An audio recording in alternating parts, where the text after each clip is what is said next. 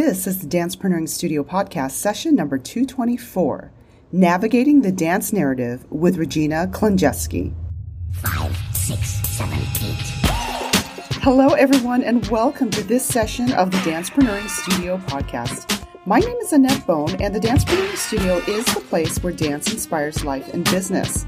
I get the joy and the privilege of sharing my journey back into the dance world after a 20-plus year hiatus, the lessons I've learned, the transformation I've experienced, and the wonderful creatives I've met along the way who share their stories, their ideas, strategies, and tactics to help move your life and your business forward. This episode dives into The Golden Apple, an elaborate artistic creation by Regina Klenjoski Dance Company that will take place in Torrance, California this Saturday, October 21st at 8 p.m. I have my accomplished and lovely guest on this session, established choreographer with many accolades, Regina Klenjoski. Thank you so much for joining me.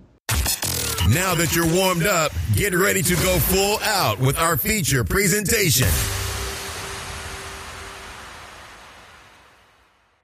I'm always so excited to bring you these guests on the podcast.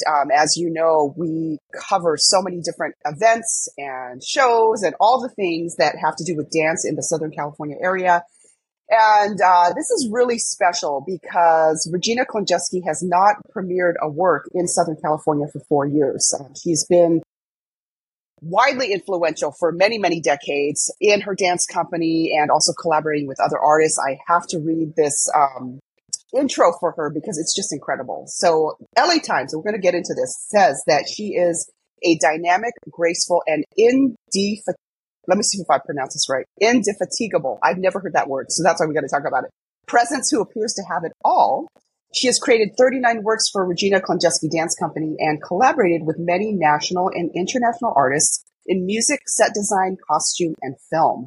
Her work has received numerous awards, including 2 grants from the National Endowment for the Arts, multiple awards from the L.A. County Department of Arts and Culture, Mid-America Arts Alliance, Kansas Creative Arts Industries Commission, Wichita Arts Council, 4 choreography awards from the prestigious Dance Under the Stars Choreography Festival, and 26 Lester Horton Dance Award nominations for achievement in choreography, costume, music, and lighting design. She received a 2008 Distinguished Alumni Award from her alma mater, Ohio University, and she was a 2003 Long Beach Public Corporation for the Arts Fellow. There is so much. You got to check out her site. It's rkdc.org. So that's the information you want to get on the show, her works. Oh, my goodness. I just can't wait to get into this. So let's just go ahead and get started. Regina, are you ready to go? Welcome to the podcast. Hello, Annette. So great to meet you, see you, talk with you. Thank you for having me on this wonderful podcast of yours. I appreciate that. Oh my gosh, I have all these questions, of course. You started here in Southern California, and you have dual presence now with your company in Kansas and in Los Angeles. How did that happen? Tell me about that. Well, that was, I can certainly point to my husband who moved us out to Wichita, very simply put. He had a wonderful opportunity come up around 2014 that we just couldn't pass up as a family. And I have 3 young boys at the time. And so it would have brought us closer to family. It was a great move for him. And at the time, in my indefatigableness, I thought for sure I could manage it both. It'll just be a little bit longer commute, right? It takes me sometimes 3 hours to drive somewhere in LA. So that's just a plane ride now. Yes. That was the thinking at the time. Yeah. to make fun a little and put it simply. But but that's really what took us away was family and just and the reason I stayed in California is because I didn't want to lose the longevity and the connection to the community that we had built for so long. And that was really important to me to stay connected there. And of course, being in a new community, I wanted to create work and work had to happen where I was. And so I wanted to do the same things here. And so that's how we ended up having programming in both. How has it been handling that with, your 2 different states, your family, your boys? Like, how are you indefatigable? That word just really got to me when I saw that description. I'm like, okay, and actually let me read the description according to the dictionary. Like, it's pretty pretty definitive. Having or showing a capacity for persistent effort, not tiring or relenting. Synonym is tireless, incapable of being fatigued, not readily exhausted, unremitting in labor or effort, untiring, unwearying, not yielding to fatigue, extremely persistent and untiring. When you were described that, you know, that description given to you by LA Times, like what was your reaction to that? Same as yours. I'm like, what does that mean? and I, you know, I could say that I relate to that. I'm very persistent. I'm very, I don't know if ambitious is the right word, but I outside of my personal life and my boys who are number one, I live for dance. I live for everything dance related. And so I could see that persistence and that, desire to just constantly be creating and teaching and, being in community. I thrive off of being around dance people and young people and anybody who wants to move with me in any way. And so, so I would say that is definitely in the sense of my personality and my desires. I never get tired of that. I don't know about the, lacking or hard to exhaust. I would say that the exhaustion comes hand in hand, and I do work a lot and quite hard to make all these things happen and juggle a lot. I do constantly try to find balance with my personal life and with my, you know, my company. And that is the challenge when expanding and taking on two things. But, I would say that, it's worked for me. I love to multitask. I love to do a lot. I love to stay busy. So it has suited my personality and the way that I work, for sure. How's your family with your creative process? Like, how old are your boys? Well, when we moved, they were young. They were all under the age of 11 at that time. So they're about 3 years apart, 2.5, and then the younger one's 3 years. So right now they're 19 going on 20, 17 going on 18, and then a 14-year-old. Wow. They are a part of what I do, and sometimes very much I'm not a part of what I do. They're boys, and as much as I work with a lot of, you know, male dancers or male identifying dancers, my boys, with the exception of one of them, doesn't want to have anything to do with dance, with the dagger in my heart. But they're all movers. They're all sports. They're all artists. They're all musicians.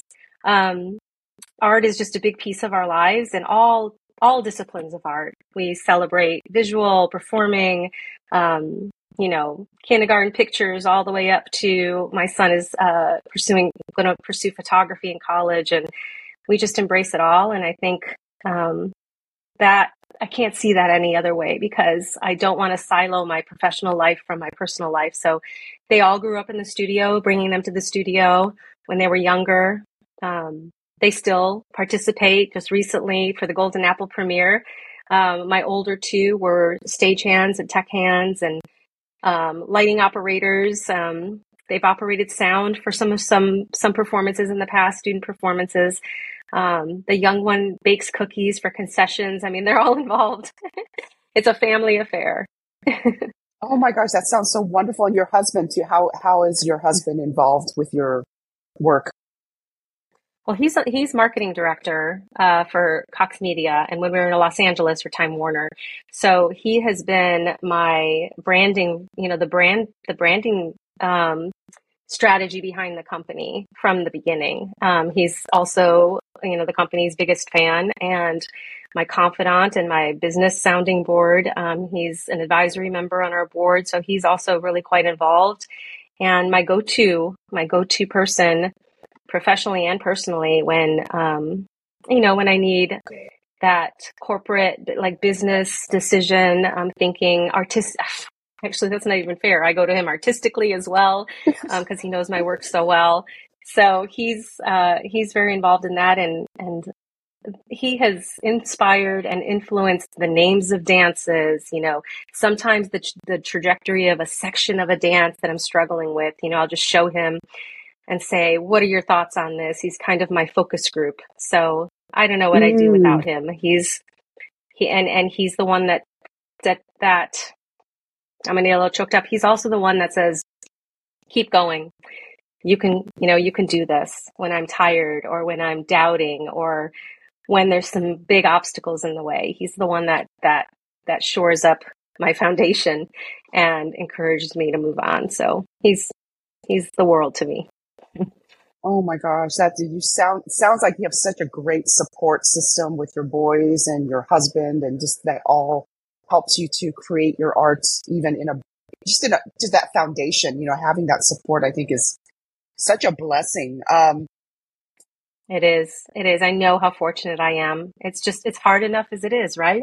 It's hard enough being in this field or any artistic field, and just trying to make things happen, and having that foundation, that support of the people that believe in you.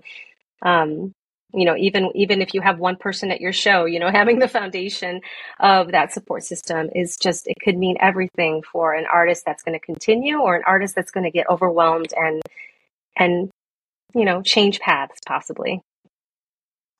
So on the outside, you have all the accolades, you have that pretty strong description with LA Times and the awards. And how is it, someone could be on the outside looking like, well, how can you feel insecure or, questioning things and about your art when you have, you're so accomplished? What do you say to that?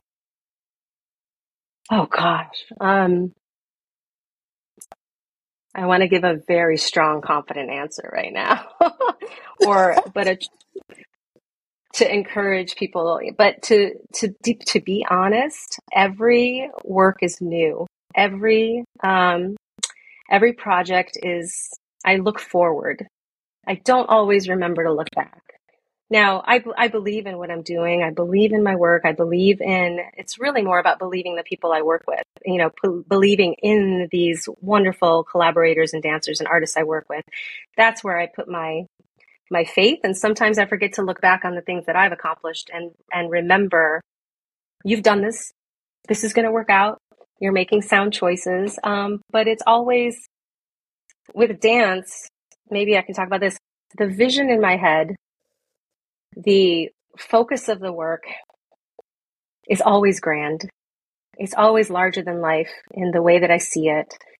And when it's happening in real life, and it's the hard work that has to happen, the assembling, the creating, the transfer in dance from a choreographer to a performer and an artist, the transfer of that vision verbally as much as it is physically, it always transforms to something else. And so it took me a long time to realize it's not less, or it's not different in a bad way. It is the process. It is the process of your dream being translated into reality. And it took me a little while to realize, my God, it's so much more beautiful than I imagined.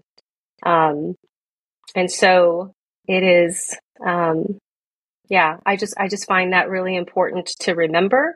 And I don't look back often, like I said, because I want to stay fresh. I want to be surprised. I want to stay instinctive, and not ride on any coattails of perceived success or,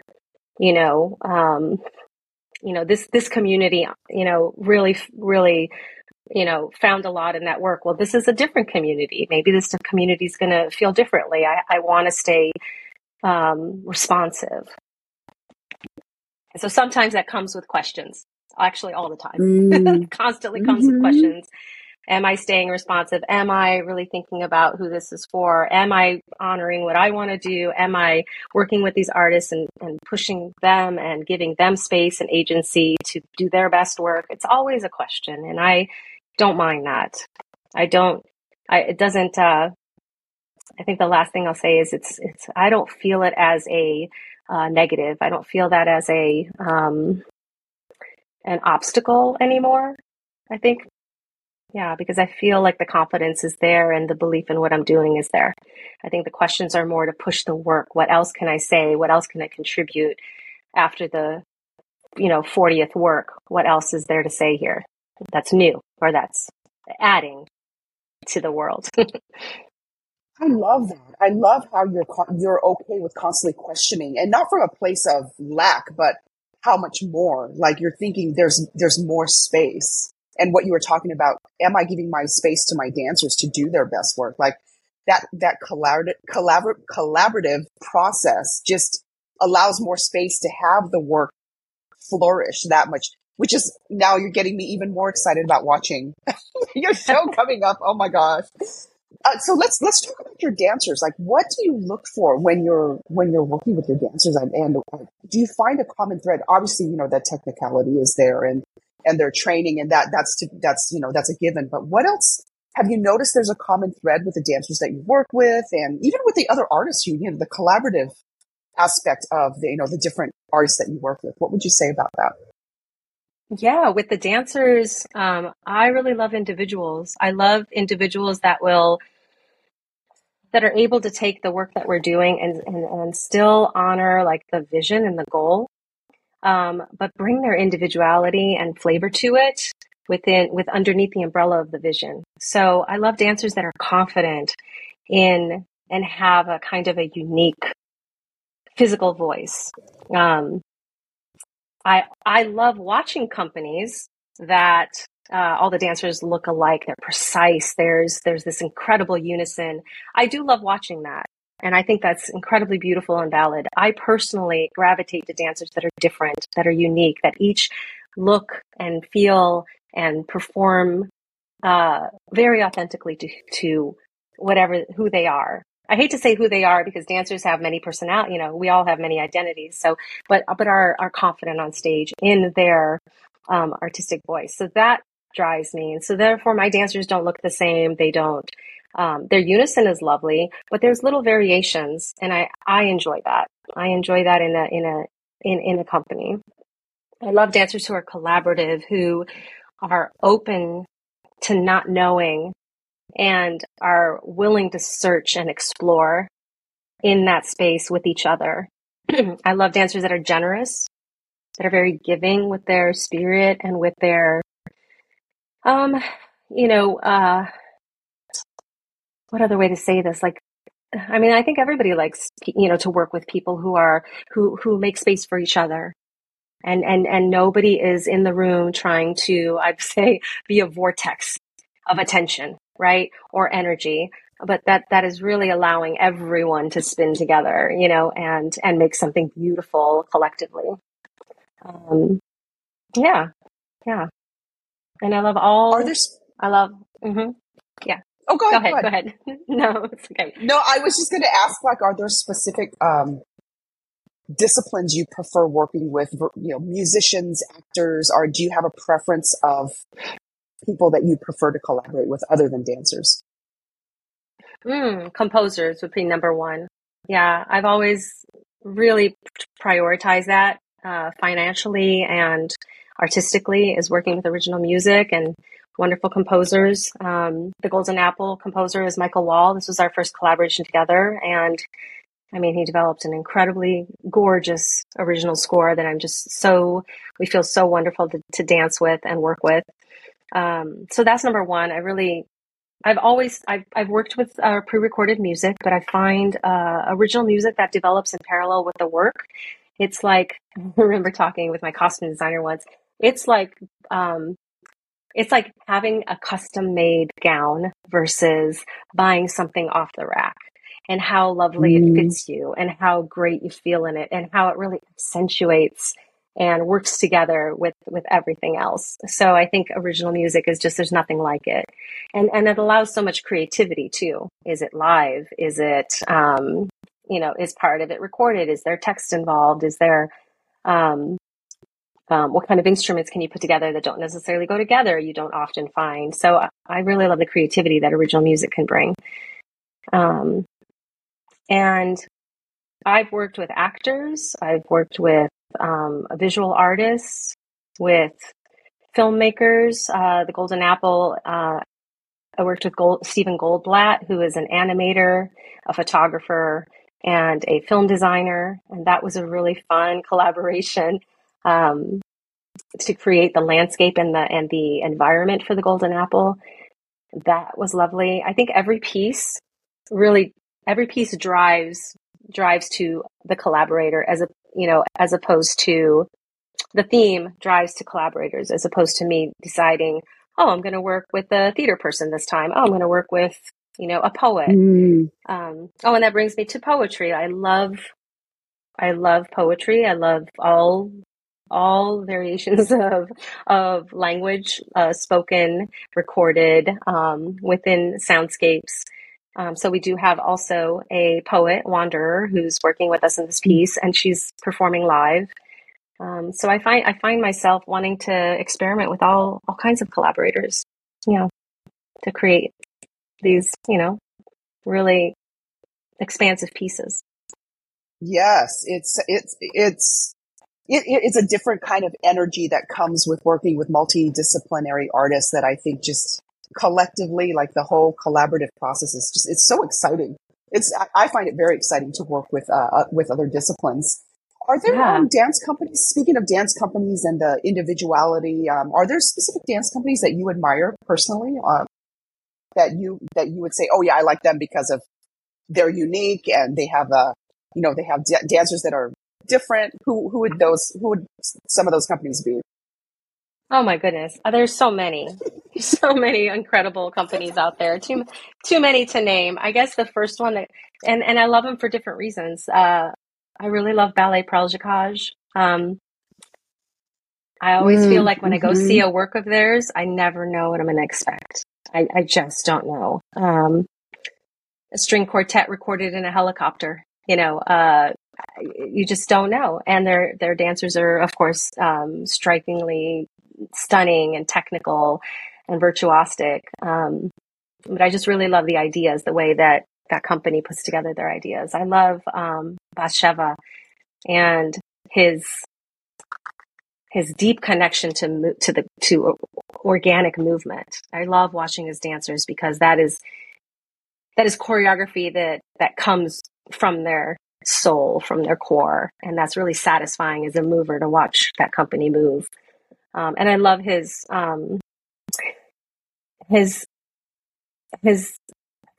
I don't dare try to define it for him, but the way I see it, his abstract themes that really are rooted in concrete ideas. So I love the unexpectedness of that as well. Galim Dance in New York. I love that physicality. These are all really physical companies. These are really, extreme body physicality. So I think I'm drawn to that. So many independent choreographers too. I mean, I love Alonzo King and his work in ballet. And, again, it's more extreme, really pushing the boundaries of the human body. I think that's what I'm drawn to.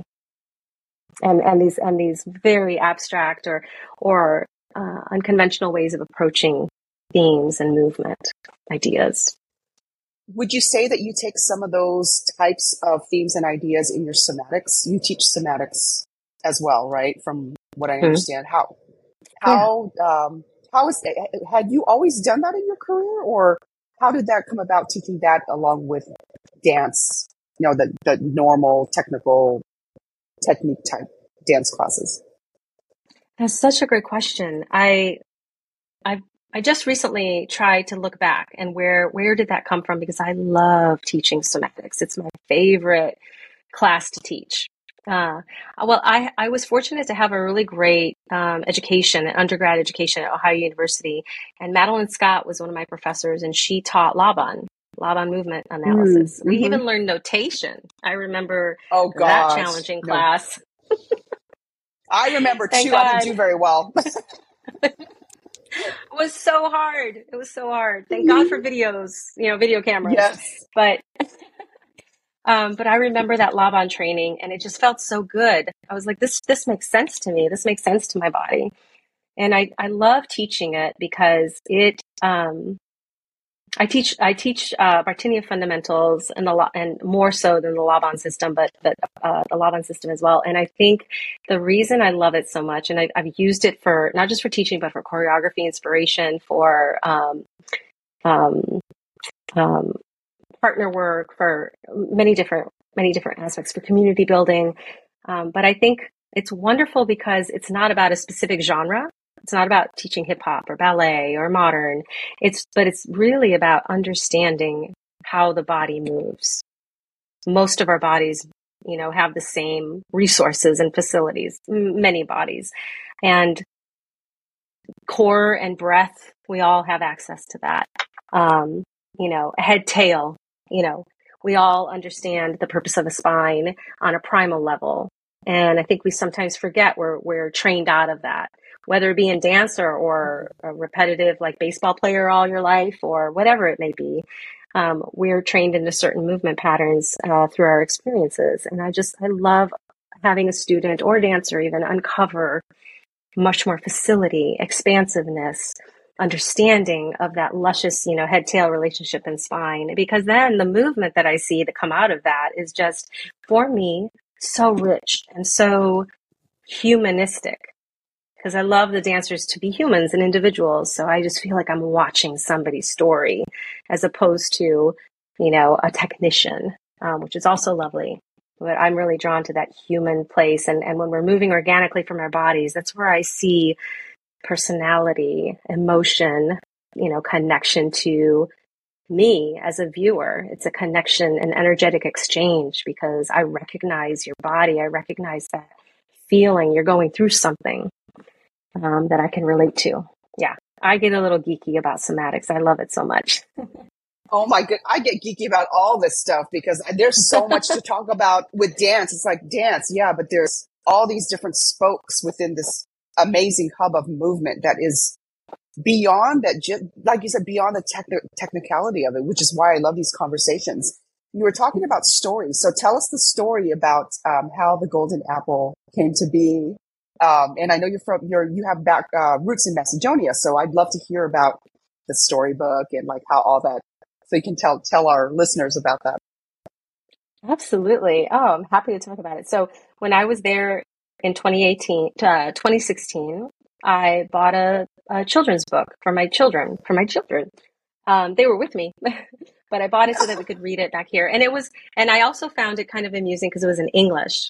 You know, it was the only book in English was this Macedonian fairy tale book. And I'm like, perfect. They could read it and as well as me read it to them. And in it was the story of the boy who hid in the golden apple. And it struck me then, and it continued to kind of stay on the back of my mind for a couple of years until 2018 when or actually even later than that, 2019, when I had been really searching for a story that I can challenge myself with a narrative, because I don't tend to be a big fan of narrative for myself. I like to keep things loose. I think for Jeff, I said I like to keep things spacious so that an audience can kind of see themselves in it. So I'm not telling them a specific story so that it could be more, you know, universal. But I was looking for a story that I could actually challenge myself and say, okay, how can I work with a narrative and try to come closer to developing a more of a dance, I hate to say story, but yes. And it seemed the perfect one. And I was taken with it because it had these wonderful themes underneath it. And I felt it right away. Number one, it was your traditional fairy tale that, you know, boy goes out on a quest, boy meets the princess, boy tries to win the princess's hand in marriage, boy succeeds, and they lived happily ever after. And we all know as adults, we're like, okay, where's all the rest of that story? Where's the struggle? Did this princess really want to get married? Like, you know, do things really happen like that in real life? No, I don't think so. There's just a lot missing there. But we love these magical outcomes, you know, in these stories. And so I was in it. I was questioning that, and I'm like, this is an anti-fairy tale to me. So how can I work with this? And the themes that stuck out most dramatically to me are the ecological themes underneath. It had a lot to do with nature, and nature being, nature being challenged, and the kingdom, you know, controlling all the resources. And here we have a young boy who is traveling to try to better his life, up his station in life, find his purpose. But there's a lot of obstacles and a lot of subversion going on that really makes it impossible, if not impossible, for the boy to actually achieve this goal. And so all these interesting things were going on, and I thought this is a great story to tackle. And I decided to write an NEA grant for it, got the grant, and the rest is history. We decided to go for it and do it. And I thought the other thing that the story had to be was very visually epic. Had to be visually epic. And so the visual design, the immersive world became very important. Now, I didn't have the funding to be able to do this incredible, 3D immersive set and do all of that. But it was enough to work with a full screen film design that wasn't necessarily telling the story, but that it was this immersive, surreal world that we could fall into. What was you were saying about the narrative being different? You know, you don't necessarily create from the narrative. So, what kind of things did you have to do to get yourself in that space? I'm going to tackle this. I'm going to be. They told me I'm in. What is that word again? Indefatigable. I'm so fascinated with that word. So, what did you do to work through that? Is it because of, I found this book. It had to do, it was personal. It was for my kids. Do you think that played into it? Like, what helped you through the process of creating when it wasn't normally your process of doing the narrative? Well, I started with, after deciding what themes, that were speaking to me in the story, these themes of the little boy helping animals along the way to the kingdom, and then them offering him the help, getting to the kingdom, being challenged by the princess that he would need to hide for 3 days or be beheaded if he can't, hide for 3 days. If he does, he wins her hand in marriage. The princess, defying the king by setting this challenge, really subverting his control over her, so there's feminist themes there as well. And then finally, the animals coming and helping him achieve his goal. And then, her falling in love with him. I decided to make a map. I'm like, okay, what if I could, let me make a map for this story. And what would this look like? And so can I break it down into really important parts? And it did begin to break down into this idea of journey.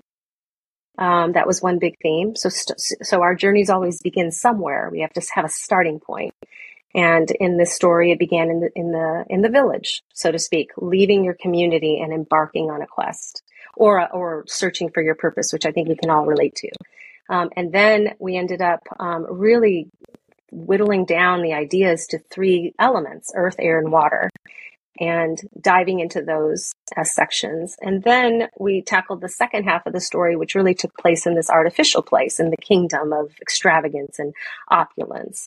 And what does it look like to be in that place after intermission? And what is happening there? It becomes more about the oppression and more about the subversion. And then finally, we have this challenge, the challenge that the princess imparted on the boy. And what does that look like when you're needing to be unseen in order to be seen? And then finally, the finale, the magical ending, that there is hope. There's hope for these people. There's hope for our planet. I definitely knew that I didn't want to leave on a sour note. I wanted us to feel hopeful at the end. And so that sort of developed into these seven sections. And some of them bleed right into the other, and some of them are distinct sections that we travel through. And it's the boy's journey.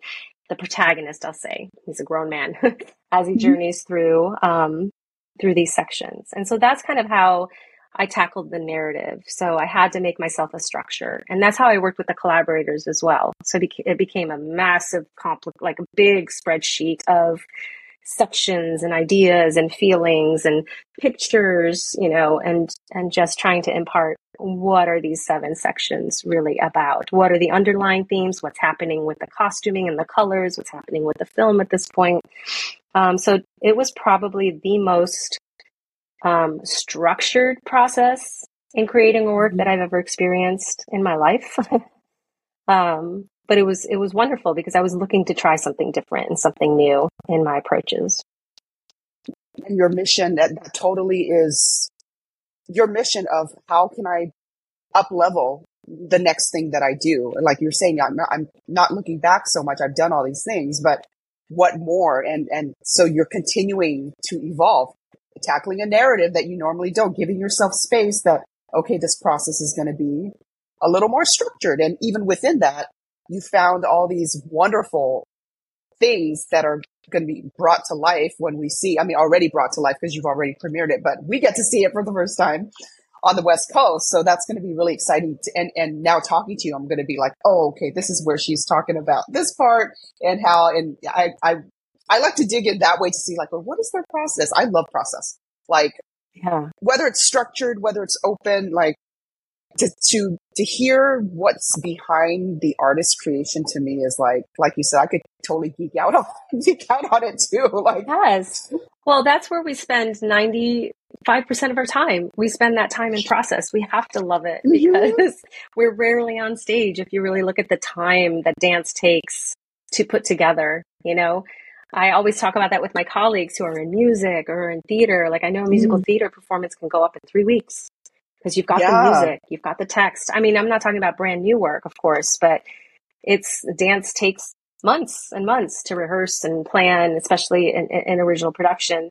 And so that's where we're in that time. That's where we're at. We're in the studio discussing, diving into it. And so if you don't love that, oh boy, yes, it's going to show in the work. That is so true. That's true for anything. If you don't love it, if your heart is not in it, it's a disservice to you as the person that's involved and then to whoever's receiving it. So I think it's really important to really be invested in what you're doing. Dance, of course, it's easy to be invested because we love it so much, right? So that's right. That's right. And it drives your curiosity. It continues to help you dig deeper, look for more, uncover places you might not have gone before, for sure. If you could change anything, or if you were, with all your experience, the people you've worked with, the different multidisciplinary artists you've worked with, if you could change anything, would you change anything?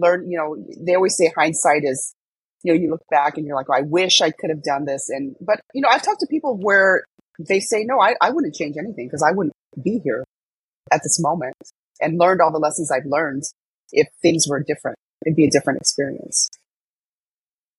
That's 100% true. David Dorfman was my mentor through my MFA. And I remember a comment he said is that every experience brings you to the next experience. You can't possibly get there without the experience prior. That's so true. It's really hard to go back and say, oh, if I change this, you don't know how that would have changed the rest. But if I could step back from that and think of one thing, I mean, I don't think I would change anything about the way the company has worked, and I mean the opportunities that I'm so grateful for that have come from having this company.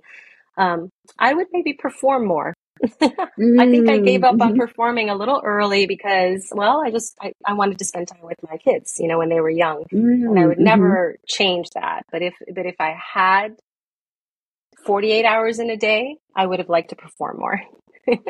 And I still do. Every now and then I get on the stage, I found it the last time I got on stage, I found it so valuable, not just for me and my expression, my creative self, to satisfy my own need to perform again and to feel that physicality.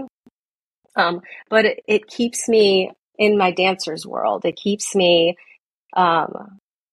present into their experience and I don't get too distant understanding what they're going through or how they're perceiving the stage and their performance. And it just keeps me a little bit more connected to their needs and reminds me, the dancer's world, so I can stay responsive to that. So that was another benefit I found recently when I got back on stage. Yeah. How recent was that? When was the most recent time that you were on stage? 2021. I performed in a show that we did, Dustin Ions. That was a collaboration with Alex Joaquin, composer. And then I also, for my MFA, did a little bit of performing. So it's smaller things, putting myself out there in ways that I felt like I could manage and still bring my full artistry, and have the time to invest in that. process once again, that just the investment in the process is so instrumental in bringing it to like its full expression capacity, which is, it's just such a one, you know, you see like what you're talking about. Oh, we have 3 weeks to get this show out or whatever in musical theater or something. And then you have dance, which could be, you know, months, years on end on some things. I have a friend who just, I mean, her most recent work, I haven't seen it yet, is 8 years in the making. Like, she's been working on this for 8 years. So I'm excited to see, like, what is it, you know, what, and talk to her too. Like, what was going on for those 8 years in your process? And she's very process driven as well. And she's also very multidisciplinary too. And very, very vocal about social justice and that kind of thing. So that kind of stuff, I mean, to process all the other, just besides the movement of it, it's quite an undertaking, some of these things, you know? And can you imagine like your ideas and your goals when you started 8 years ago to where, you know, to all the things that have happened over the 8 years as you're working on this to where it is now? I mean, that's an incredibly deep and rich, and, you know, that would be incredible to see that and to hear and to hear the development of that process over those years and how it's changed and how it's grown. Yes, I do that. Are there any dance styles? You have your MFA, you've danced for a long time. Are there any forms you haven't tried yet that you'd like to, and why? Anything you haven't experienced? Tap would not be on that list. I know that I would not want to try tap. I love watching it. I love it so much. I had to perform it once in another company when I was younger, and it was the most challenging experience of my life. Tap is not my thing. But God, I love watching it. I've tried a number of different genres, cultural dance, of course, modern ballet, hip hop. I love modern. I just love it. I love all those other forms too, but right now, you know, if I think about what would make me happy, if I could go to one class, it would be a modern class. It would be an improvisation class. I love the personal discovery that happens in those classes. Mm-hmm. I think when I was younger, I loved the technique and the learning of the code of the style and the codified exercises and the history. I love that of all genres. So right now, what makes me happy is very diverse forms of contemporary dance, modern dance, improvisation, finding, you know, yourself in the movement. Yeah. I could do that all day. Yes. Yes, I could too. If you were to describe a dance style that is what you're feeling right now, what would that be and why? Ooh.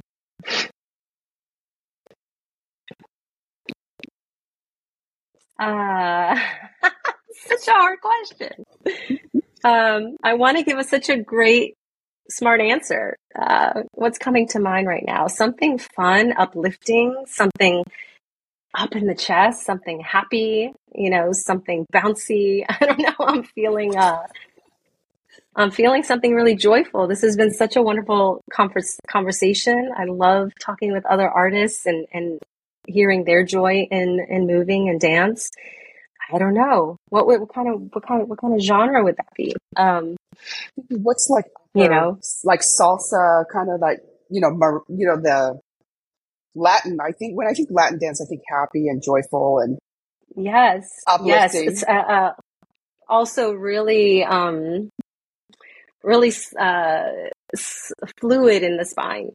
I love to live there too. That's a lot of rotation, a lot of curling. Yeah, I think you're right. I think I do some loose salsa if I could, because nobody's going to accuse me of being a true salsa dancer, but I admire it and I will follow along and feel the joy. And it's such a, Latin dance is such a joyful, expressive genre, right? Like everybody looks like they're always having so much fun, and it's coming from the core. Yes. Yeah, there you go. Yes. Yeah. Mm-hmm. I could see you doing that though. I could see you, like, if you were to do that, I could see you totally doing that very well. Just like tap, I did have to perform it once with my amazing dance partner, Alberto C. Espinoza, in Chicago. And I got to wear the great outfit, and he taught me really well, and it was super fun. But yeah, like I said, nobody can accuse me of really being a salsa dancer. But I was so happy to be on stage and shaking it like nobody's business. Oh, that's what counts, though. That is what counts. It's that enthusiasm, the investments, because you know you're indefatigable. So you're always going to be putting 110% in everything that you do. So, oh my gosh. So tell us about, I know I'm going to be there, but tell us about the Golden Apple. I know where it's at, but I want it to come from you, where it's going to be and all the good things. As we absolutely. Well, it's at the James Armstrong Theater in Torrance, California. It's the stage that the company debuted on in 1999. So it's extra special for us that we're going to be there. It is 8 p.m. on October 21st, Saturday, October 21st. And it's presented by the Torrance Cultural Arts Foundation. And so you could go to their website, I think, toca.net. Oh, my goodness. I'm gonna double check I'll put that. It in the show notes. Got me on the spot. Yeah. Oh, perfect. Yeah, all these will be in the show notes. Right. So you can get tickets there. It's reserved seating. The show is approximately an hour, 40 minutes plus intermission. Yeah. And it's just going to be, I think it's just going to be a visual feast for the eyes. It's just going to be a night that I'm super proud of, that is, I think, really engaging for a dance audience, but also really engaging for a new dance goer. That's what I think is really special about it. I think you don't have to know dance to come and really, be inspired by any of the access points, whether they be the visual design or the virtuosity of the dancers or the incredible music, or the story and the poet that weaves her way through the audience and on stage. So I think there's something for everybody at any level of experience with contemporary dance.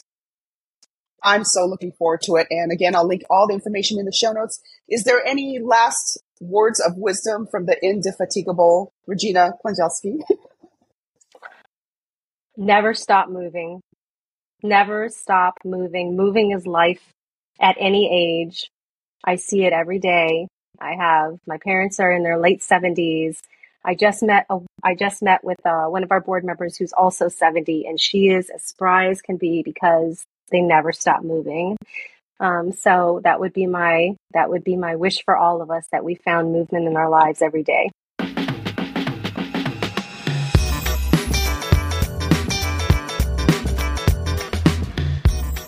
Thank you again for joining me.